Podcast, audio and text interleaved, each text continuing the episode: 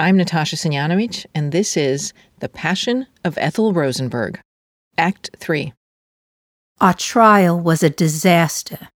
Julie and I have had a death sentence hanging over us for nearly two years now. For us, that means the electric chair. The court has set and reset our execution date four times. How often can you rehearse saying goodbye to your kids without going crazy? This must be how it feels when you're old. You're still alive and glad of it, but the clock's ticking so fast you know you could die any minute. That's me. Our trial lasted three weeks. A week after that, the jury convicted us of espionage. Judge Kaufman... Well, here's what he said about Julie. I consider his crime worse than murder. I believe his conduct in putting into the hands of the Russians the A-bomb years before our best scientists predicted Russia would perfect the bomb has already caused, in my opinion, the communist aggression in Korea, with the resultant casualties exceeding fifty thousand. The evidence indicated quite clearly that Julius Rosenberg was the prime mover in this conspiracy. Now here's where I come in. However, let no mistake be made about the role which his wife, Ethel Rosenberg, played in this conspiracy. Instead of deterring him from pursuing his ignoble cause, she encouraged and assisted the cause. She was a mature woman, almost three years older than her husband and almost seven years older than her younger brother. She was a full-fledged partner in this crime. Well, at least he didn't accuse us of killing Christ. And how's this for justice? Even though my treacherous brother Davy confessed to stealing the A-bomb plans he supposedly passed on to Julie, he gets off with just a fifteen-year sentence. His wife, Ruth, who had her nose in everything he did, walks away, totally free. It makes you wonder. Robert E. Lee led an army against the United States that killed over a hundred thousand Union soldiers, and he didn't spend a day in prison. He even got to keep his horse and sword. Oh, let's not forget Axis Sally either. She broadcast German propaganda to American troops all through the war and got only a thirty-year sentence. Bet she'll be out in ten. But me, Ethel Rosenberg, who's convicted only of typing up some secret papers for her husband, which she did not do, let me remind you. She gets the chair. My country, 'tis of thee, oppression and treachery of thee I spit. You know the absolutely best thing that happened to me during those terrible weeks leading up to our trial? From time to time, they drove Julie and me to court in this big van to meet with our lawyer. First, the van would pick up prisoners from the men's detention center and then come to the women's Bastille to scoop up us female jailbirds. They'd put a piece of chain-link fence down the center of the van to separate the sexes. I guess they wanted to keep us from having an orgy. Who knows? Cops got dirty minds. Anyway, I'd reach my fingers through the screen and hold hands with Julie. We could even kiss. Well, kind of kiss if you didn't mind tasting more cold metal than you did warm lips. After that first trip, the other prisoners would save space so Julie and I could always sit together and be personal. Being with Julie that way may not sound like much, but it was honeymoon hot for me. You should have seen me when I showed up for the first day of trial. I was gorgeous. I wanted Julie to be proud of me, and he was. I wore this dark blue skirt, just a little tight at the hips. That wasn't entirely planned, but as you can see, I like my snacks. Up here, oh, oh, I wore a white blouse accented by a red bodice. Can you picture it? I topped off my ensemble with a wide-brimmed hat covered with netting that tied right here under my chin. Okay, my chins. My jail buddies loved it. Ooh-wee! Miss Ethel Rosenberg, you going to court looking like that, honey, and you'll give that judge a hard-on. Hell, he won't even mess with the trial. The reporters weren't quite as complimentary. They said I looked garish. Said I was cold and unemotional during the trial. They don't know anything about me, and they really don't want to. They've got to make people believe I'm pure evil. It's a lot easier to jail and kill a person who's got no human feelings. Well, I'm not going to go around wearing an apron and shedding motherly tears like those bastards want me to. I won't even give them the satisfaction of thinking I'm weak or apologetic. Those pictures they print of Julie, oh, forget 'em. I think they throw away the ones showing how strong and handsome he is and just use the ones that make him look like an anemic reference librarian. To me, oh, he's Tarzan with a mustache. He hugs me and caresses my hair, and I just dissolve. Julie and I get to be in the same room with each other only when our lawyer comes to meet us. No lawyer, no face-to-face visits. So I wrote Manny and asked him to come see us more often so I wouldn't be so lonely for Julie. Unfortunately, the warden read the letter.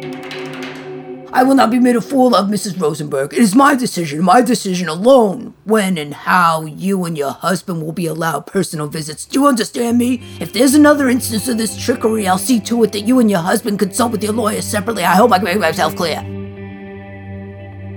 The only evidence the government had against us was the testimony of my lion brother and his goody two-shoes wife. There was no incriminating documents or photographs. No tap telephone calls, no records of us secretly meeting with our supposed Russian contacts, no indication the Russians had ever paid us a dime, nothing but accusations, nothing but lies. Well, if the evidence is so weak, Missus Rosenberg, why did a jury convict you? The prosecutor and the judge, not that there was a big difference between them, were very careful in who they allowed on the jury and who they rejected. Anyone who thought America shouldn't have dropped the A-bombs on Japan, rejected. Anyone who thought America should have shared the bomb plans with Russia when she was still our ally, rejected. Anyone who opposed the House Un-American Activities Committee, rejected. Anyone who belonged to a left-wing organization, rejected. Anyone who'd subscribed to a left-wing publication, rejected. Anyone who was against capital punishment, rejected.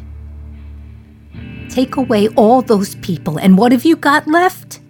A lynch mob. Oh yeah, there were no Jews on the jury either, and only one woman.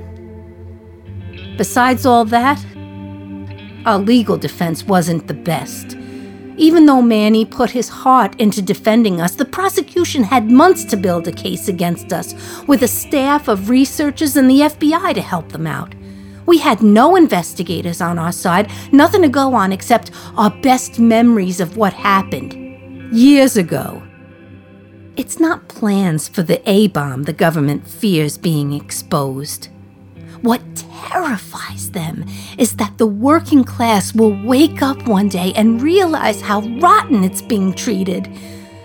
When that happens, you'll have an explosion that'll make the A-bomb seem like a balloon popping. Within a month after we dropped the bombs on Japan, it was all over the newspapers that Russian scientists had this big supply of uranium and were already on the verge of making their own A-bombs.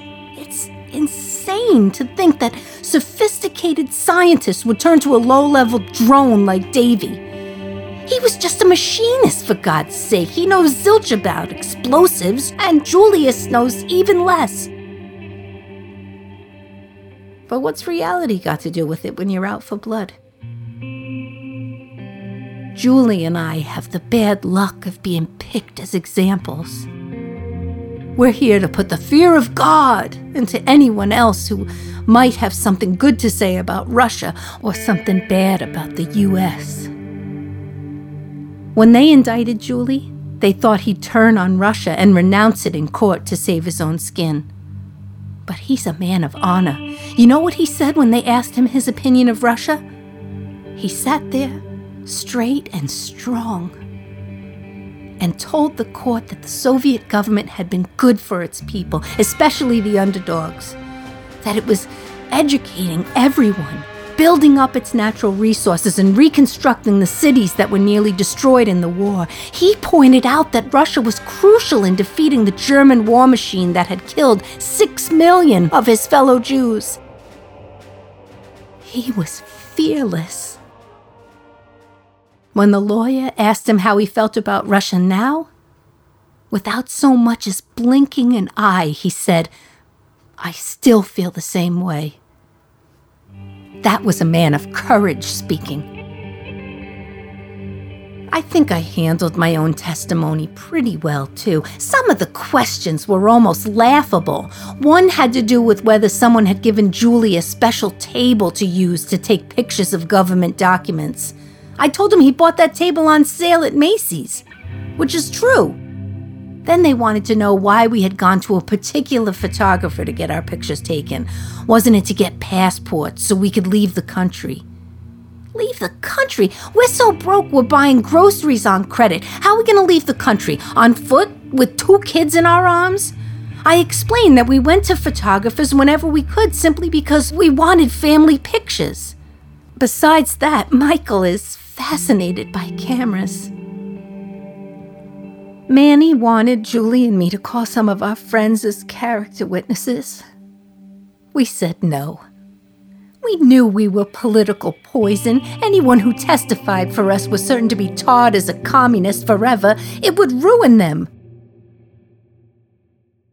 Just before he faced the hangman in his dreary prison cell, British soldiers tortured Barry just because he would not tell any names of his brave comrades and other things they wished to know. Turn informer or we'll kill you. Kevin Barry answered no. Long before our trial began, my mom and Sammy started hammering at me to cooperate with the F B I and tell them about our friends and political comrades. My God, Ethel, think of your kids. They're still crying themselves to sleep. Don't you have any pity and decency? Have you forgotten what it is to be a mother? Go ahead, throw your life away if you want to, Ethel, but Davy's young. He could have made something of himself. You're burning hell for what you did to that boy. Thanks for the visit, Ma. It's cheered me up immensely. I don't want to keep you, though. So why don't you and Sammy go outside and pull the wings off some birds? Doctor Miller, my psychiatrist, oh, has been a godsend through all this. I know the party says that most personal problems result from the social system failing us and that only a change in the system will solve them. But when your head feels like it's blowing apart, you can't wait for the whole system to change to get some relief. Doctor Miller, Saul, has pulled things out of me I never knew were there. How I set too high a standard for myself as a mother. He says I take on other people's problems and then suffer like they were my own. It's addictive talking to someone like that. The warden allows Saul to visit me every two weeks. It's not exactly like the therapy sessions you see in the movies. He has to sit in the corridor outside my cell while I yammer away on my side. Ready when you are, Ethel. How are you holding up? I'm holding up okay. How do you handle the stress? Well, I write down my thoughts. I read a lot. Short stories, jokes, little things I can concentrate on. I don't think I've got time to finish War and Peace. Any exercise? Exercise? Does pacing around the cell and biting my fingernails count? Have you been able to communicate with Julius? Talking to Julie is the only thing that keeps me sane. No offense, Doctor Miller. Has he ever mentioned that you cooperate with the F B I to save yourself for the kids? No. We will either leave here together or die here together. Without Julie, there... there is no life for me.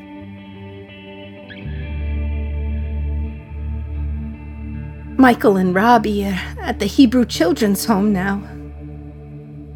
I know it's not a great place, but at least it has some stability. I wouldn't...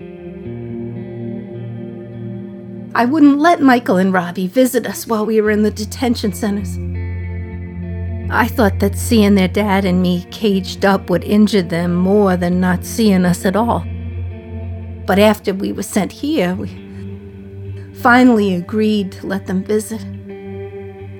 We so looked forward to seeing them again. The warden wouldn't let Julie and me be with them together, but I did convince him to let the boys see us in a regular meeting room instead of our cells. We tried to act brave, just like nothing was wrong. We told jokes and played games and listened to them talk about their friends. We had fun. But it's hard for us to act like regular parents around the boys. They know we don't control our own lives, much less theirs. They try as hard as we do to make the situation seem normal, but it never does.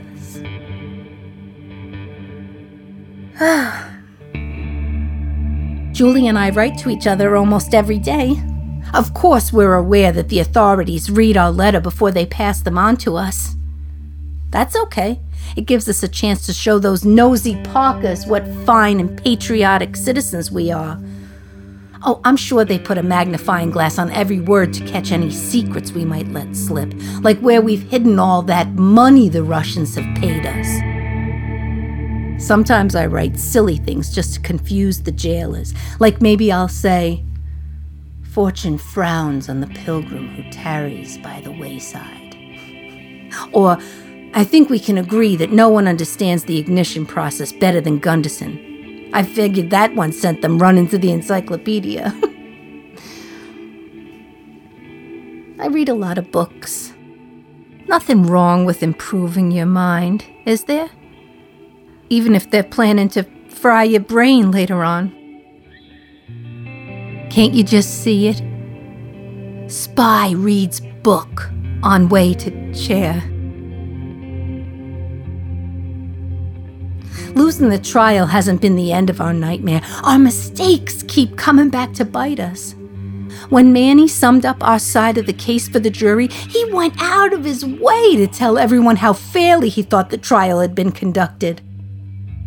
Julie and I practically fell out of our chairs. That wasn't what Manny had been telling us in private. But we figured, okay, all right, he's coming on nice. Then the judge will give us a lighter sentence. But besides not getting off easier, his remarks have given the appeals court a club to use against us. How can we complain that our trial wasn't fair when our own attorney is on record saying that it was?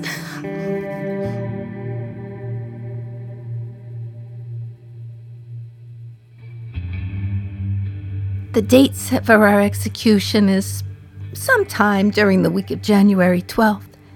As usual, we've filed for a stay of execution, but just in case it's not granted, we've told our friends not to buy us magazine subscriptions for Christmas. The, the, the, that, that's a joke, son, as Senator Claghorn says. We Jews are good at joking. All the way to the gallows. God knows we've had the practice. It's kept Julie and me sane throughout this ordeal. When he learned we were being transferred to Sing Sing, he began referring to the prison like it was an apartment complex. He calls it Ossining Manor. Ladies and garbage men, I give you Ethel Rosenberg. Please give her back at the conclusion of the performance. Who's afraid of the big electric chair? The big electric chair, the big electric chair. Who's afraid of the big electric chair? They can shove it up their spine for all I care. The matrons love that one. Stop it, Ethel! Stop it! You're killing me! The book I keep returning to is A Treasury of Jewish Humor. It's not a bunch of jokes like you see in Reader's Digest. It's, it's more of a collection of stories that show how we Jews have used humor to handle the hard times. This one's my favorite. The battle is about to begin. So the general gathers his soldiers around him and says, "This will be a bloodbath. It's going to be hand-to-hand combat, man against man, and I fear most of you will not return." The Jewish soldier raises his hand and says, "Please, sir, point out my man, and maybe I can come to an understanding with him." My dad would have loved this joke.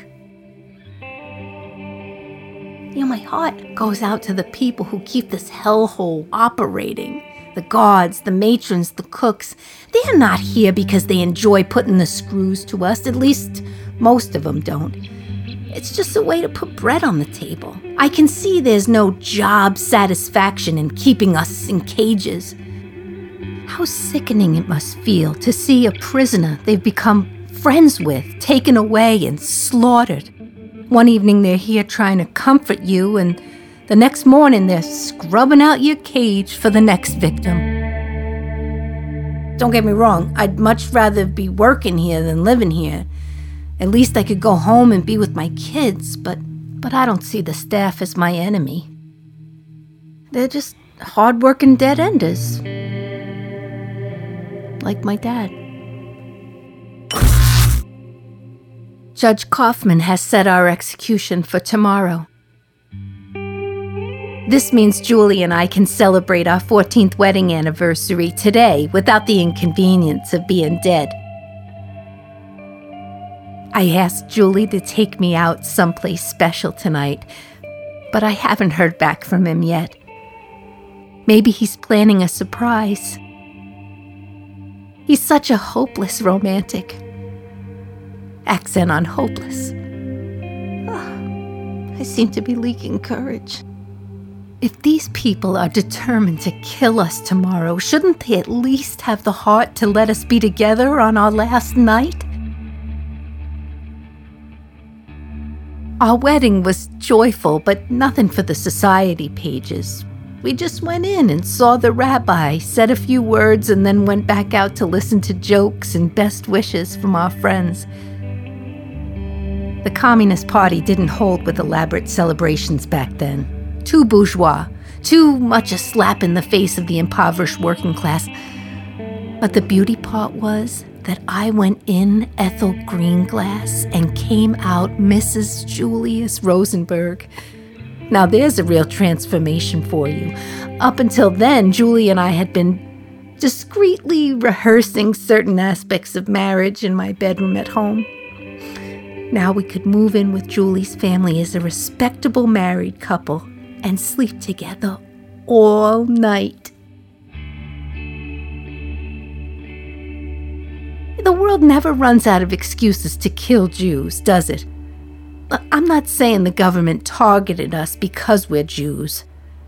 So are the judge and the prosecutors who put us here. But being Jews makes us a lot safer targets. Everyone knows we have this weird religion and special talents.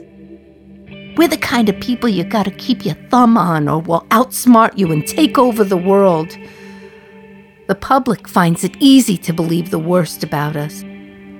To them, we're not quite real Americans, oh, unless we've changed our names to something like Kirk Douglas or Lauren Bacall. The only good news is that our case has created an international uproar over the past few months. It comes a bit late, I know, but we'll take what we can get. The week before Christmas, a thousand people demonstrated on our behalf outside the prison here, and newspapers around the world have condemned the trial and how severe our sentence is. The good gray New York Times has never given us a break. It treats Judge Kaufman's opinions like they're holy, but rarely prints anything from our supporters. The Times wouldn't even carry an ad that offered copies of our trial transcript for sale. Guess they didn't want the masses to know what really went on. We were such nobodies when we were arrested. It's hard to believe that now we're supported by some of the most famous people alive. Big names like Picasso and Chagall and Jean-Paul Sartre. Even the Pope has asked President Eisenhower to spare us. I feel like Saint Joan of the Lower East Side. Yeah, I know, I, I don't look Catholic, but Jews burn at the stake just as well. Obviously, they didn't kill us in January as scheduled. We got a brief stay from the court after we submitted our first plea to Eisenhower. A plea he promptly rejected. So they reset our farewell party for March ninth. But the Court of Appeals stayed that one too. Never one to give up. That hound of hell, Judge Kaufman, arranged our execution for tomorrow. That's where we are now. We've basically run out of options. Unless flying saucers swoop down and snatch us away. We did have one pleasant surprise. Two weeks ago, the director of the Bureau of Prisons, a man named John Bennett, came to talk to us. The director of the Bureau of Prisons. How about that? He spent an hour with Julie, then a half hour with me, and then another half hour with both of us. Our lawyer wasn't there, so together we had to stand up to him. He told us, "The Attorney General has agreed to halt your execution if you would just confess and cooperate. Talk some sense into your husband, Missus Rosenberg. It doesn't have to end this way. All we're asking you to do is confirm what we already know. That's it. We can avert this tragedy. I've seen pictures of your sons. They're both such handsome children." Confess and cooperate? We've discovered that's a legal term meaning lie and betray. We turned him down on the spot. But when the Attorney General, the highest law officer in the land, tries to save your life, you figure you got some leverage. So Julie and I wrote up a statement about Bennett's proposal and had Manny give it to the press. Wait, wait, here's what we said. "By asking us to repudiate the truth of our innocence, the government admits its own doubts concerning our guilt. We will not help to purify the foul record of a fraudulent conviction and a barbaric sentence. We solemnly declare now and forevermore that we will not be coerced, even under the pain of death, to bear false witness and to yield up to tyranny our rights as free Americans. History will record, whether we live or not, that we were victims of the most monstrous frame-up in the history of our country." Mister Bennett hasn't called back, but he made it pretty clear his offer still stands if we change our minds. The government is in a bind. To justify our death sentence, they have to paint us as total villains. They assumed that we'd give in to them and they could show how merciful they were, allowing us black-hearted spies to live. They thought they could have it both ways, be both vengeful and compassionate. But we blew that plan apart, so now they have to execute us to save face, even though they know there'll be a big backlash if they do. Joseph Stalin died a few weeks ago. Did you read about it? A lot of good Americans danced in the street at the news. They danced to a different tune back when Stalin's armies were crushing the Germans and shortening the war for America. I'm not blind to Stalin's offenses against his own people. He probably has killed millions of his fellow Russians to stay in power and continue the revolution. But before we get too pleased with ourselves, let's not forget that America has murdered many more millions of Indians and Negroes in the name of advancing democracy. Hypocrisy is our national sport. I wrote another letter to Eisenhower. Mister President, haven't you witnessed enough killing? Haven't you waded in blood? What's to be gained by the destruction of another small, inoffensive Jewish family? My husband and I are innocent of the crimes we're charged with, yet we're being treated more harshly than many of the German butchers who were found guilty at Nuremberg. I beg you to intervene while there's still time. No matter how dark things get in here, a light comes in whenever I think of Julie and how true he's been to the cause. While we were still in shock over our own death sentences, Julie learned that a Negro named Willie McGee had been electrocuted in Mississippi for sleeping with a white woman. The news made him physically sick. It really did. McGee's defenders had spent six years trying to get him acquitted, or at least given a fair trial. William Faulkner, Paul Robeson, even Albert Einstein spoke out for him. The president ignored them all. Julie sees McGee's execution as just another effort to suppress progressive politics in America. Kill one Negro, the opposition says, and you'll keep a thousand others in their place. Not forever, though. If your life is hard, you got a friend in Julie. I can't swear that in all those years of working with the Communist Party, he never met a Soviet agent. During the war, it would have been hard to avoid. But if he was involved the way the F B I says, he would have told me. I'm certain of that. Sometimes I think, who would know if we told the F B I what they want to hear? The answer always comes back, only you and the rest of the world. Imagine the headline, Ethel Rosenberg sings.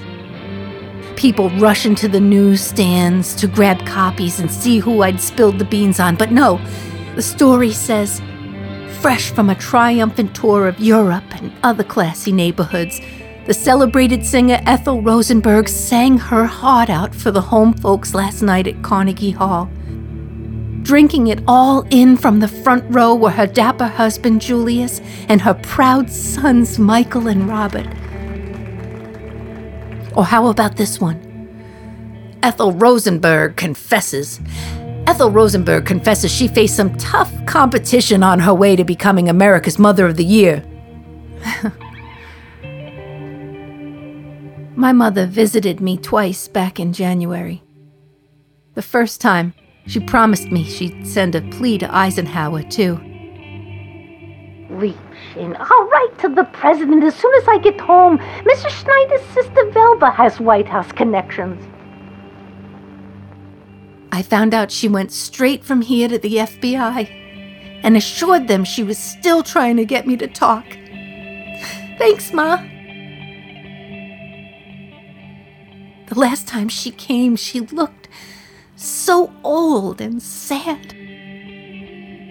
Oh, I thought maybe, maybe she'd finally realize she was about to lose her only daughter. Hi, Ma. You come to take me home? Always with the jokes. That's good. I see they're feeding you well. Wish I could say the same for your brother. Poor Davy. Davy? Davy? Ma! Ma! Get out! Get out! I know the kind of person I am. By the time I left the house of detention, there wasn't an inmate there who didn't feel free to cry on my shoulder. And so many of them did, about how their husbands cheated on them. What's it like seeing their kids go hungry? How scared they are that their lives will never get any better. They knew I listened to them because I cared about them. Here the matrons treat me like a sister. And why shouldn't they? They've known me as a friend and joker for two years. They know I'm not that pinch-faced bitch you see in the newspapers. I haven't betrayed America. It betrayed me. It sold me a bill of goods called the Bill of Rights that's written in disappearing ink.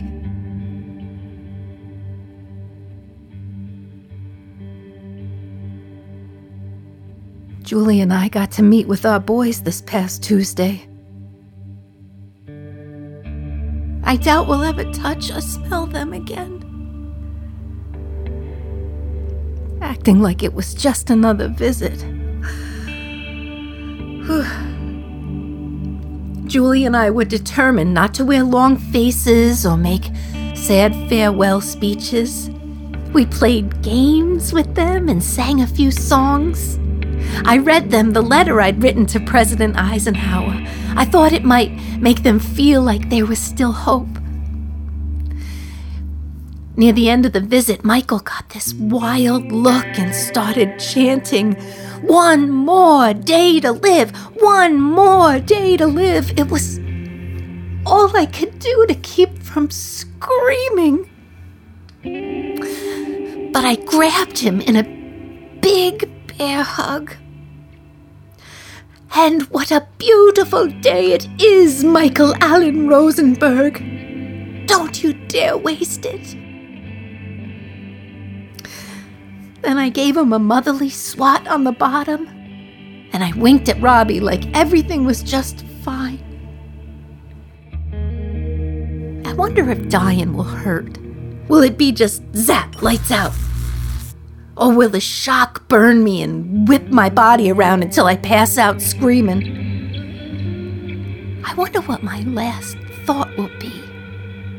The mind's a strange thing. Maybe when they pull the switch, I'll smell that foul smell of cooked cabbage from the old neighborhood. I hope my last thought will be what it felt like the first time Julie took me in his arms and smiled down at me. He said I glowed. I've written this poem for the boys and told Manny to give it to them afterward. You shall know, my sons, shall know, why we leave the song unsung, the book unread, the work undone, to rest beneath the sod. Mourn no more, my sons, no more. Why the lies and smears were framed, the tears we shed, the hurt we bore, to all shall be proclaimed. Earth shall smile, my sons shall smile, and green above our resting place, the killing end, the world rejoice, in brotherhood and peace. Work and build, my sons, and build a monument to love and joy, to human worth, to faith we kept. For you, my sons, for you.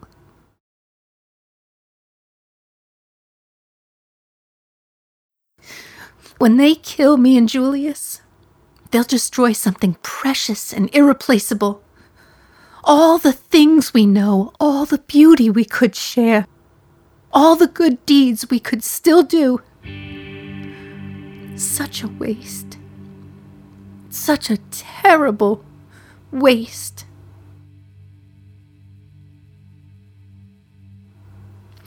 There you have it. My American success story of how a girl from the slums found true love, gave birth to two great kids, became world famous, and retired at thirty-six to write her memoirs. Now I gotta get some sleep. I wouldn't want Julie to see me looking like this. God, I hate moving, don't you? And just when this dump was beginning to feel like home.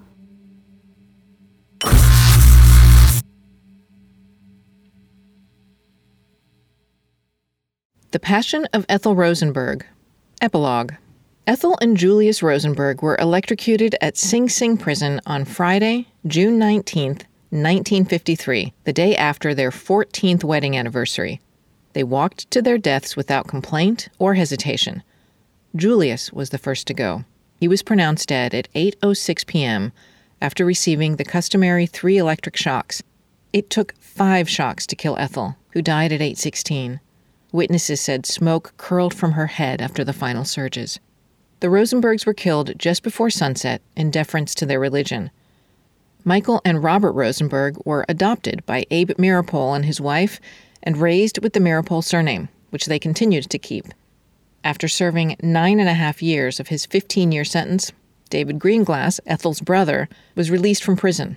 He admitted that he had lied about his sister's participation in spying under pressure from the prosecution and did so in order to protect his wife. He died in twenty fourteen at the age of ninety-two, having outlived his doomed sister sixty-one years. Although evidence has since emerged that Julius probably did spy for Russia, nothing has ever come to light that ties Ethel to the crime for which she was executed.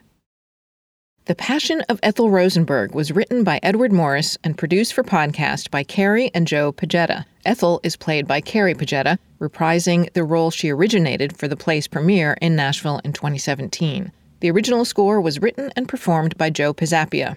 I'm Natasha Sinjanovich. Thank you for listening. Hi, I'm Carrie Pajetta. And I'm Joe Pajetta. And we're the producers of The Passion of Ethel Rosenberg, a radio play. It's been an honor to bring the words of playwright Edward Morris to life and to share Ethel Rosenberg's story in this way. If you enjoyed this podcast, please consider donating a few bucks to help us defray the cost of getting it made and making it available. Visit passion of ethel rosenberg dot podbean dot com and click the donate link, or donate directly via PayPal to dramaticinterpretations at gmail dot com. Thank, Thank you. you.